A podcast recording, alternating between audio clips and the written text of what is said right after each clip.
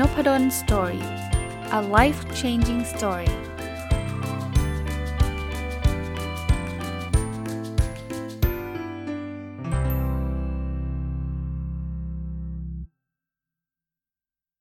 สวัสดีครับ ยินดีต้อนรับเข้าสู่นพดล Story Podcast นะครับ ยังคงอยู่กับหนังสือที่ชื่อว่าทะยานคิดแบบสตาร์ทอัพทำอย่าง SME มีระบบแบบมหาชน ผู้เขียนคือคุณโธมัสพิชเยนทร์ หงษ์ภักดีนะครับ หลายคนคงเคยได้ยินชื่อคุณโธมัสจากรายการ Mission to the Moon นะครับที่ช่วงเช้าๆ คุณโทมัสก็มาอ่านข่าวกับคุณรวิทย์คุณคุณปิ๊กนะครับหรือน้องเอ็มนะครับแล้วก็พวกรายการสนทนาหาธรรมในช่อง Mission to the Moon นะส่วนตัวเคยเจอคุณโทมัสอยู่ครั้งหนึ่งไปบรรยายที่หนึ่งแล้วเจอกันนะครับแล้วก็ทราบว่าคุณโนมัสทำธุรกิจ แต่ว่าพออ่านหนังสือเล่มนี้อย่างที่เมื่อวานผมเล่าให้ฟังนะอ่านแล้วก็ทึ่งนะเรารู้สึกว่ามันมันครบด้านดีนะครับ อะวันนี้มาต่อวันนี้น่าจะจบนะ จะเป็นเรื่องของการสร้างแบรนด์นะครับ คุณโทมัสเขียนไว้ในหนังสือบอกว่า วันหนึ่งเมื่อคุณรู้สึกว่าแบรนด์สินค้าเดิมที่มีอยู่ไม่สามารถเติมเต็มความต้องการของลูกค้ากลุ่มอื่นๆ ที่มีความแตกต่างกันได้ นั่นจะเป็นจุดที่บอกว่าถึงเวลาแล้วที่คุณควรจะต้องแตกแบรนด์ออกมา เพื่อสร้างสินค้าที่มีสตอรี่และคอนเซปที่จะไปจับกลุ่มลูกค้าที่แบรนด์ปัจจุบันคุณไม่สามารถทำได้ ถือเป็นการ disrupt ตัวเอง ซึ่งดีกว่าปล่อยให้ใครมา disrupt ตัวคุณ คือพูดง่ายๆว่า ถ้าเรามีแบรนด์อยู่แล้วโอเค แต่ว่าแบรนด์นี้มันก็ตอบโจทย์กลุ่มลูกค้ากลุ่มเดียวนะครับ มันไม่ได้ไปตอบโจทย์อีกกลุ่มหนึ่งคราวนี้ถ้าเกิดใครจะไม่สนใจละฉันจะอยู่แค่นี้ก็ก็ก็ได้นะครับ แต่คุณโทมัสคิดว่าเราอยากจะขยายตลาดเนี่ย แต่ว่าแบรนด์เดิมมันใช้ไม่ได้เนี่ย ก็ยอมที่จะลุยสร้างแบรนด์ใหม่นะครับ ดีกว่าการที่ไปปล่อยตลาดนั้นให้กับคู่แข่งนะครับแทนที่ให้คนอื่นคนอื่นมาคู่แข่งเนี่ยเราเราสู้สร้างขึ้นมาใหม่เลยบางคนก็บอกว่าเดี๋ยวมันทำให้แบรนด์เดิม ไปแย่งตลาดแบรนด์เดิมบ้างไหม ก็ดีครับ disrupt ตัวเองก็ยังดีกว่าการที่จะไป disrupt คนอื่น กับอีกเรื่องหนึ่งนะครับ เป็นเรื่องของคุณโทมัสเรียกว่า honeymoon period กับการตลาดแบบฉวยโอกาสนะ ในหนังสือเขียนแบบนี้ครับ บอกโลกนี้ไม่มีอะไรแน่นอน แต่สิ่งที่แน่นอนบนความไม่แน่นอนในโลกธุรกิจคือ honeymoon period มันคืออะไรครับ honeymoon period มันคือช่วงเวลาที่ขายดีครับนะเพราะคุณอาจจะเพิ่งเข้ามาใหม่ แล้วก็มีอยู่เจ้าเดียว แต่บอกได้เลยว่าช่วงนี้มันจะไม่นาน เพราะว่าถ้ามันขายดีเนี่ยคนอื่นเนี่ยเขาก็อยากจะขายขายเขาคือเขาไม่ปล่อยให้เราขายดีอยู่คนเดียวอะ่ะ มันก็เป็นคุณคุณโทมัสบอกว่าเหมือนกลิ่นหอมหวานของเกสรที่ดึงดูดผู้หมู่พมรเข้ามาร่วมวงแชร์ แปลว่าคุณขายดีคนอื่นเขาก็อยากเข้ามาด้วยนะครับ เพราะฉะนั้นเนี่ยยิ่งตอนแรกเนี่ยขายดีก็ยิ่งมีผู้เล่นรายใหม่ๆ เข้ามาร่วมวง ถ้าทำไม่ทำอะไรเลย คุณมีสิทธิ์ถูกเตะออกจากตลาดได้ ทั้งๆที่จริงเราอาจจะเป็นคนบุกเบิกตลาดนะ เพราะนั้นเนี่ยเราก็จะจำเป็นที่จะต้องบริหารจัดการนะครับ จะทำยังไงให้สินค้าเรายังคงเป็นที่ชื่นชอบ ของผู้บริโภคนะครับคำว่าฉวยโอกาสที่เมื่อกี้ผมพูดเนี่ยคุณโทมัสบอกสำหรับผมการฉวยโอกาสที่ดีคือการหยิบเอาปัญหาของผู้บริโภคมาพัฒนาสินค้าใหม่ที่แก้ปัญหานั้นได้ คือบางคนอาจจะอยากรู้ว่าเอ๊แล้วเราจะทำยังไงแบบไหน เขาบอกว่านี่แหละ เราลองดูปัญหาผู้บริโภคครับ แล้วลองดูว่าสินค้าที่เราจะมีอยู่หรือว่ากำลังจะผลิตเนี่ยจะผลิตอะไรยังไง เพื่อจะไปตอบโจทย์ผู้บริโภคนะ อีกเรื่องหนึ่งนะครับก็บอกว่าพอธุรกิจโตขึ้นเนาะคุณย่อมมีสินค้าใหม่ๆ เพิ่มขึ้นเรื่อยๆนะครับซึ่งจะเจอกับดักใหม่ๆ นอกเหนือจากไอ้ฮันนีมูนพีเรียดที่เมื่อกี้พูดถึงละคือฮันนีมูนพีเรียดในช่วงแรกขายดีตอนหลังคนจะแห่เข้ามาใช่ไหมปัญหาตอนนี้คือพอโตแล้วเนี่ยคุณไม่รู้เลยว่าสินค้าตัวไหนขายดีหรือไม่ดียังไง และเพราะอะไรนะคือสินค้าคุณโทมัสไม่ได้มีแค่ 1 อย่าง 2 อย่างเขามีแบบเยอะมาก ที่สำคัญคือไม่รู้ว่าควรจะเอากลยุทธ์อะไรมาบริหารจัดการสินค้านั้นให้ยังคงขายดีมีกำไร ซึ่งความรู้ตรงนี้นี่แหละ ที่จะทำให้การเติบโตแบบยั่งยืนกับธุรกิจเรา คือพูดง่ายๆต้องต้องรู้ครับว่าสินค้าแต่ละอันเนี่ยตอบโจทย์ใครยังไงจะอะไรทำให้ขายดีอะไรทำให้ขายไม่ดี เพราะว่าถ้าไม่รู้เนี่ยผมว่าจะลำบากนะครับคุณโทมัสแบ่งกลุ่มสินค้าไปง่ายๆฮะคือขายดีกำไรดี อันนี้ดีแน่นอนนะ ขายดีกำไรไม่ดี อันนี้แปลว่าแบบราคามันอาจจะต่ำใช่ไหมแล้วกำไรมันก็ไม่ดีแต่ขายได้เยอะกำไรไม่ดีขายไม่ดี อันนี้อันนี้แย่เลยนะทั้งทั้งสองอย่าง แล้วก็ขายไม่ดีกำไรดีนะครับ ก็ลองไปอ่านรายละเอียดแล้วกันตรงนี้ผมขออนุญาตไม่ลงรายละเอียดเพราะว่าในนี้เขาก็จะมีกลยุทธ์มันก็จะแตกต่างกันนะแต่สิ่งที่คุณโธมัสเชื่อคือว่าสินค้าทุกสิ่งทุกอย่างของบริษัทเนี่ย ถ้าสินค้าคุณไม่ใช่บริการคุณไม่โดนต่อให้กำไรดี แต่คนไม่ซื้อก็ยากที่จะเดินต่อไปได้ คือกำไรดีมันอาจจะต้นทุนต่ำมากนะ แต่มันไม่มีคนซื้ออะมันก็ไปลำบากนะครับ มาถึง part ที่ 3 ของหนังสือเล่มนี้เป็น part ของการสร้างระบบให้เป็นมหาชนเพื่อการเติบโตที่ยั่งยืนทำไมต้องเป็นมหาชน คืองี้ คุณโทมัสก็มีวางแผนว่าจะเอาบริษัทเข้าตลาดหลักทรัพย์ แต่ระหว่างวางแผนเนี่ยสิ่งที่ต้องทำก็คือต้องเปลี่ยนระบบ จริง ๆ ไม่ต้องเข้าตลาดหลักทรัพย์ก็ต้องเปลี่ยนนะ เพราะว่าองค์กรมันใหญ่ขึ้นเรื่อยๆครับคือธุรกิจ SME หนังสือเขียนไว้บอกว่ามักจะเริ่มจากความไม่มีอะไรเลย ไม่มีเงินไม่มีระบบไม่มีชื่อเสียง ไม่มีฐานลูกค้าไม่มีแบงค์ไม่มีเลย ทุกอย่างสร้างขึ้นมาเองหมดนะครับนั้นการทำธุรกิจช่วงแรกนับหนึ่งใหม่หมดมันมันเป็นเรื่องยากครับที่จะสร้างเรื่องพวกนี้นะครับเป็นเหตุผลที่ทำให้ SME ส่วนใหญ่ต้องโฟกัสเรื่องการตลาดทำยังไงให้ขายได้เพื่อเอาเงินเข้ามา คราวนี้พอมันเริ่มโตใช่ไหมมันจะเกิดปรากฏการขายดีแต่ไม่มีกำไร อันนี้แปลว่าอะไรครับ แปลว่าขายโอ้ติดตลาดแล้ว แต่ว่าทำไมกำไรมันไม่มีเลย แปลว่าตอนนี้ต้องหันกลับมามองเรื่องหลังบ้านของตัวเอง อ่า ก็คือการสร้างระบบนั่นเอง ทุกระบบเลยนะครับที่เกี่ยวข้องนะครับ ในหนังสือเขียนบอกว่าระบบที่ดีจะเป็นนกลไกสำคัญในการสร้างเม็ดเงินให้กับธุรกิจ แม้ช่วงแรกการพัฒนาระบบจะส่งผลต่อการเติบโตของธุรกิจไปบ้าง แต่ถือเป็นการลงทุนที่คุ้มค่า บางคนต่อต้านนะโอ้โหเสียเวลาเสียเงิน มาสร้างระบบอะไรเนี่ยเอาแบบเดิมเถอะมันอาจจะชะงักไปบ้าง แต่ว่าในระยะยาวเนี่ยคุ้มค่าแน่นอน เพราะว่าคุณจะสามารถควบคุมคอสได้จัดการอะไรได้อย่างรวดเร็วนะในในบริษัทของอ คุณโทมัสเนี่ยเขาใช้สิ่งที่เรียกว่า user center design คุณโทมัสเขียนไว้แบบนี้ครับ บอกว่าในการดำเนินธุรกิจ Smart ID Group ผมจะให้ความสำคัญกับตัวสินค้าเป็นหลัก โดยเชื่อว่าสินค้าเป็นต้นทางของทุกสิ่งทุกอย่าง เมื่อสินค้าดีเป็นที่ต้องการตลาด สินค้านั้นก็จะขายดีด้วยเหตุนี้ การออกแบบสินค้าจึงเป็นจุดเริ่มต้นของการสร้างระบบโดยปริยาย แปลว่าระบบที่บอกบอกทั้งหมดเนี่ยมันก็ต้องเริ่มจากการออกแบบสินค้า โดยหัวใจหลักของการออกแบบสินค้าของ a n d i t e c h จะเอาความต้องการของผู้ใช้งานเป็นหลัก เราเรียกหลักการนี้ว่า user center design ก็คือดีไซน์คือออกแบบ user center ก็คือเอาความต้องการของลูกค้ามาเป็นหลักนะครับ ไม่ใช่ว่า เฮ้ย ฉันว่าสวยอะ ฉันไม่สนใจ ฉันว่าขายดี แต่ว่าลองดูซิว่าลูกค้าเขาได้อะไรจากสินค้าเรา อีกเรื่องที่สำคัญคือเรื่อง supply chain ครับ ในหนังสือเขียนไว้บอกว่าสำหรับผมแล้วการทำงานที่มีระบบ คือโอกาสในการสร้างการเติบโตที่ยั่งยืน โดยเฉพาะอย่างยิ่งธุรกิจจำเป็นที่ต้องมีสินสินค้าหลากหลาย เพื่อเพิ่มโอกาสการขายและการอยู่รอดอย่างเรา แล้วระบบ supply chain เป็นเรื่องที่สำคัญมาก ผมหยุดตรงนี้ก่อน คือสำหรับคนที่ขายสินค้าน้อยชิ้นไม่มีอะไรเยอะ supply chain ก็อาจจะเป็นเรื่องที่เป็น issue ที่สำคัญแต่ว่าไม่เยอะมากนัก แต่ถ้าเกิดแบบโหสินค้าเพียบเลย ซึ่งคุณโธมัสบอกว่ามันจะได้ยั่งยืนไง มันไม่ใช่ว่าจะไปผูกติดกับแค่ตัวเดียวเงี้ยนะ supply chain เริ่มสำคัญละนะครับถามถามว่าทำไมสำคัญ สินค้าล็อตแรกที่ผลิตขายย่อมมีต้นทุนและกำไรที่แตกต่างจากล็อตต่อไปเสมอทำไมรู้ไหมราคาวัตถุดิบก็ไม่เท่ากันละ บางทีการผลิตในแต่ละช่วงแต่ละล็อตก็จะมีความแตกต่างกันอีก ซึ่งต้องอาศัยการบริหารจัดการที่แตกต่างกันใช่ไหมเพราะว่าสินค้ากำไรต่างกัน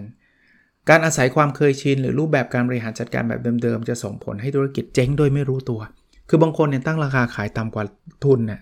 ซึ่งถ้าเกิดเรามีสินค้าอยู่ชนิดเดียวชิ้นเดียวมันก็คงไม่มีทางทำแบบนั้นใช่ปะ่ะ แต่พอมันเยอะเข้าไม่รู้ไง เสร็จยิ่งขายดียิ่งขาดทุน อันนี้คือเราพลาดเรื่อง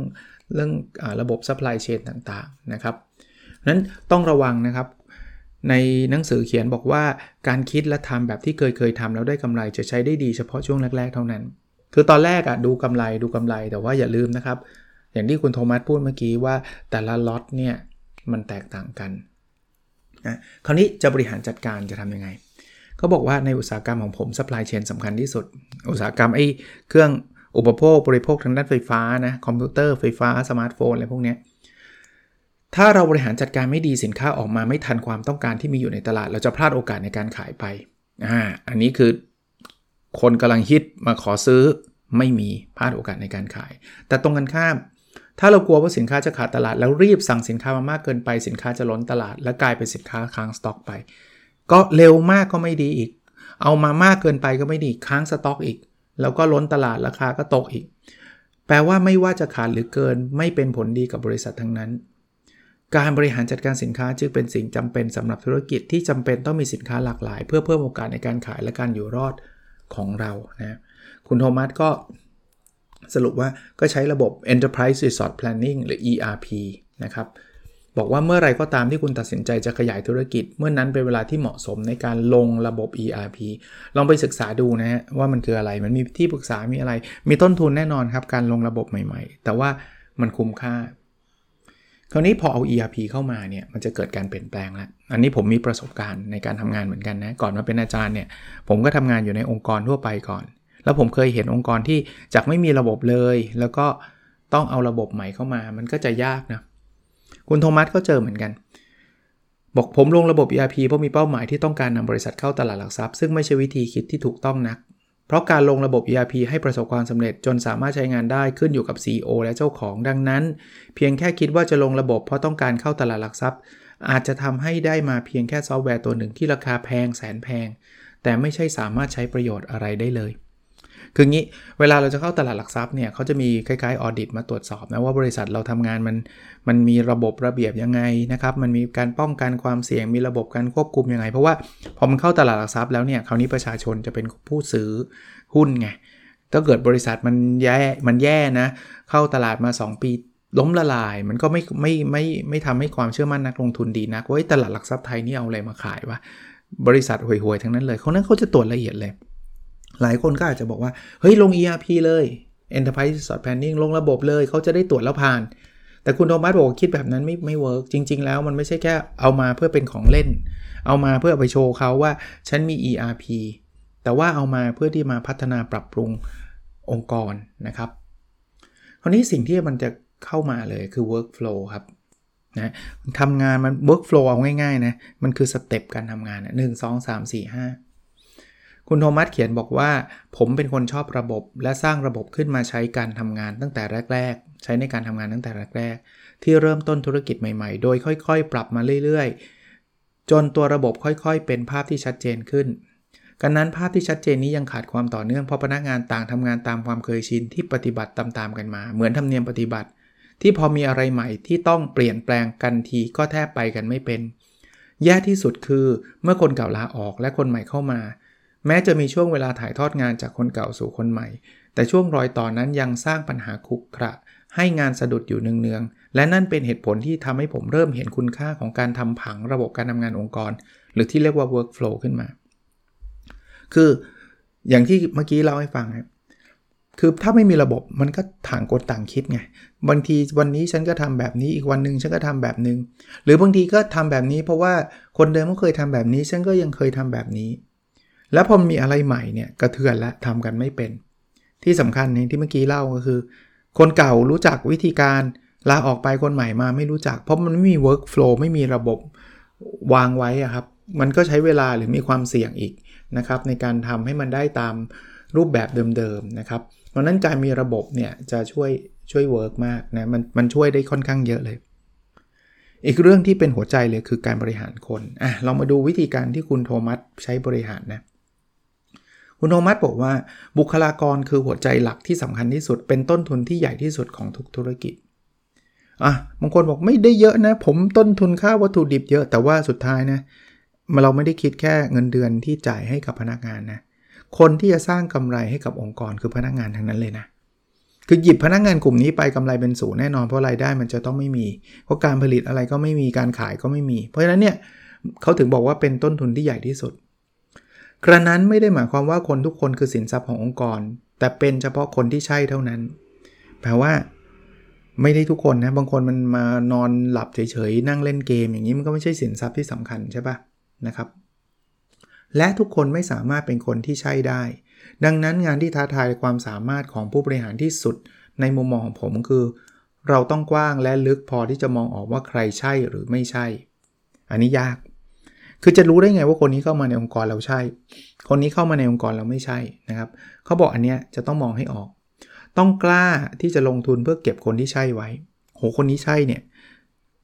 ทำไงอะ่ะต้องลงทุนเพิ่มเงินเดือนให้เขาโปรโมทเขา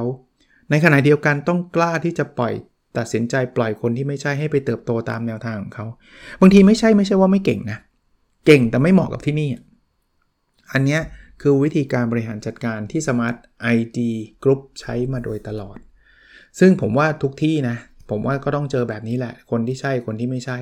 ใหม่ ๆ ถ้าเป็น SME เล็ก ๆ เนี่ย ผมบอกได้เลยว่ามันก็ไม่ได้มีอะไรมากมายนะ เราอาจจะมีคนแค่คน 2 คนเพราะนั้นเนี่ยการเลือกคน 2 คนเข้ามาทำงานมันก็คง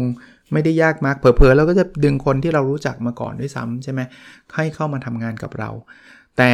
เราอย่าลืมว่าธุรกิจมันไม่ได้หยุดแค่นั้นไง ยกเว้นว่าท่านจะหยุดอยู่แค่นั้นนะธุรกิจจริง ๆ มันก็จะเริ่มเติบโตทำให้ท่านมียอดขายมากขึ้น พอยอดขายมากขึ้นท่านอาจจะรับคนใหม่มามากขึ้น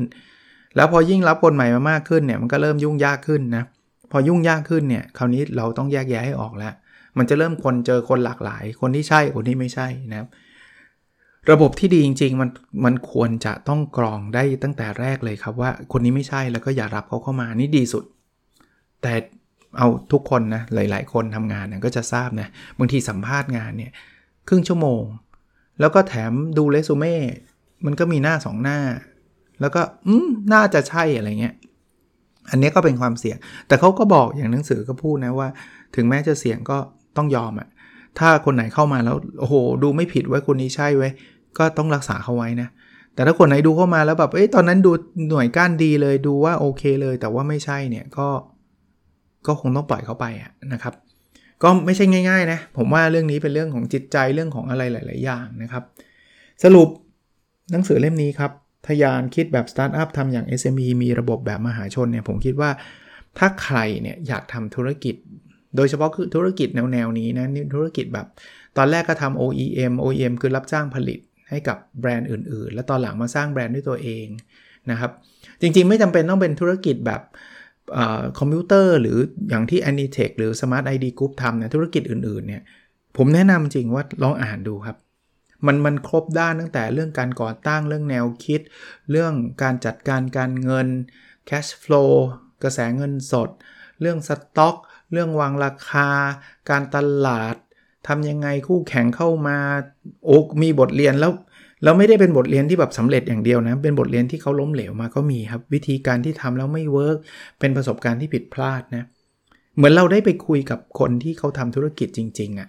นะครับ ก็ลองลองไปพิจารณาดูกันแล้วกันนะครับ น่าจะยังมีจำหน่ายแล้วเพราะผมก็เพิ่งซื้อมา คิดแบบสตาร์ทอัพทะยานคิดแบบสตาร์ทอัพทำอย่าง SME มีระบบแบบมหาชนนะครับ ของคุณโธมัสพิชเยนทร์ หงษ์ภักดีนะครับ โอเคนะครับ แล้วเราพบกันใน episode ถัดไปนะครับ สวัสดีครับ